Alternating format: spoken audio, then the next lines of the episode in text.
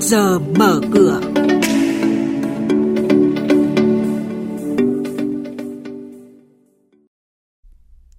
Thưa quý vị và các bạn, chỉ số VN Index công phá mốc 1.000 điểm, siết chặt hoạt động mua bán trái phiếu doanh nghiệp của các tổ chức tín dụng.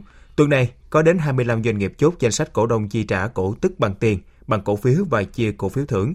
Giá dầu thô vẫn duy trì đà tăng. Sau đây là thông tin chi tiết có trong trước giờ mở cửa.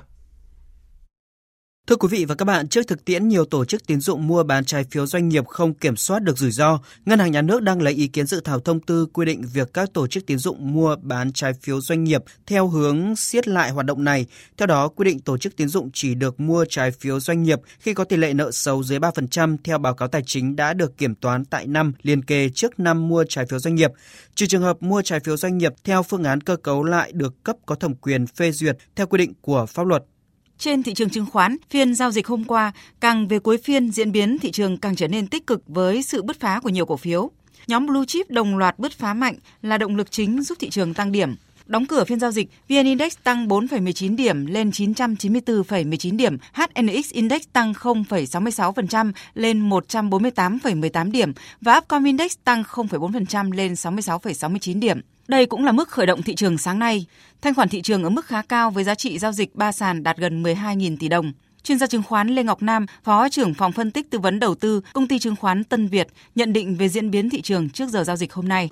VN Index giao dịch ở mức 990 cho đến mức 1.000 điểm là cái mức có thể nói là cao so với năm 2019 và cơ bản thị trường đã hình thành cái hình chữ V rất là rõ ràng và gần như các thông tin tiêu cực trong giai đoạn đầu năm đã bị xóa hết. Tôi cho rằng mức 990 cho đến 1.000 điểm là một cái mức hoàn toàn thị trường có thể đạt tới trong giao dịch của tuần tới hoặc là tuần sau. Tuy vậy thì mức này để giữ được cho tới cuối năm 2020 này thì tôi nghĩ rằng cũng cần phải xem xét và tôi cho rằng mặc dù là thị trường cũng có thể xuất hiện những cái nhịp điều chỉnh, tuy nhiên thì cuối năm 2020 này có vẻ như cái mức điểm sẽ dao động ở trên mức 900 điểm.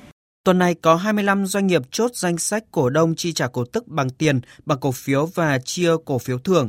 Đáng lưu ý, hôm nay 24 tháng 11, Tổng công ty hóa chất và dịch vụ dầu khí, mã chứng khoán BVC chi trả cổ tức năm 2019 bằng tiền, tỷ lệ 4,5%. Thời gian thanh toán là ngày 15 tháng 12.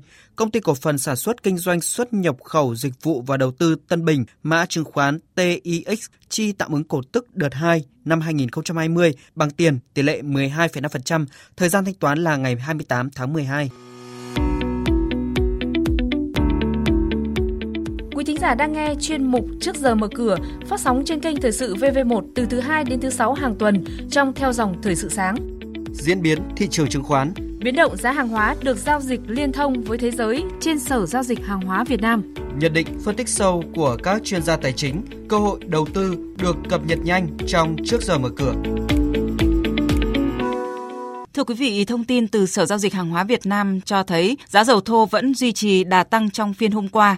Giá dầu thô WTI và dầu thô Brent giao động quanh mức 43 đô la Mỹ một tấn và 45,6 đô la một tấn chỉ số MXV Index tăng 1,5% lên 1.985 điểm. Giá dầu được hỗ trợ sau những thông tin về vaccine COVID-19, đặc biệt khi cuộc họp thượng đỉnh của tổ chức OPEC và OPEC cộng đang đến gần. Hai cuộc họp này dự kiến sẽ diễn ra vào 30 tháng 11 và mùng 1 tháng 12.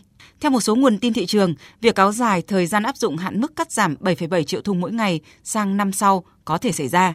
Tuy nhiên, việc này sẽ gây sức ép đến nhiều nước thành viên OPEC, ví dụ như Iraq hay các tiểu vương quốc Ả Rập Thống Nhất. Vì vậy, có thể có những nhượng bộ trong việc cắt giảm bổ sung của những nước này. Trong cuối tuần vừa qua, các tiểu vương quốc Ả Rập Thống Nhất đã công bố phát hiện trữ lượng 24 tỷ thùng dầu tại Abu Dhabi. Mặc dù lượng dầu thô này chưa thể ngay lập tức bổ sung vào nguồn cung thị trường, nhưng có thể khiến một số nhà đầu tư lo ngại và gây sức ép lên giá. Với những thông tin hiện tại, giá có thể sẽ tiếp tục diễn biến theo xuống tăng nhưng chậm rãi để chờ đợi cuộc họp của OPEC cộng.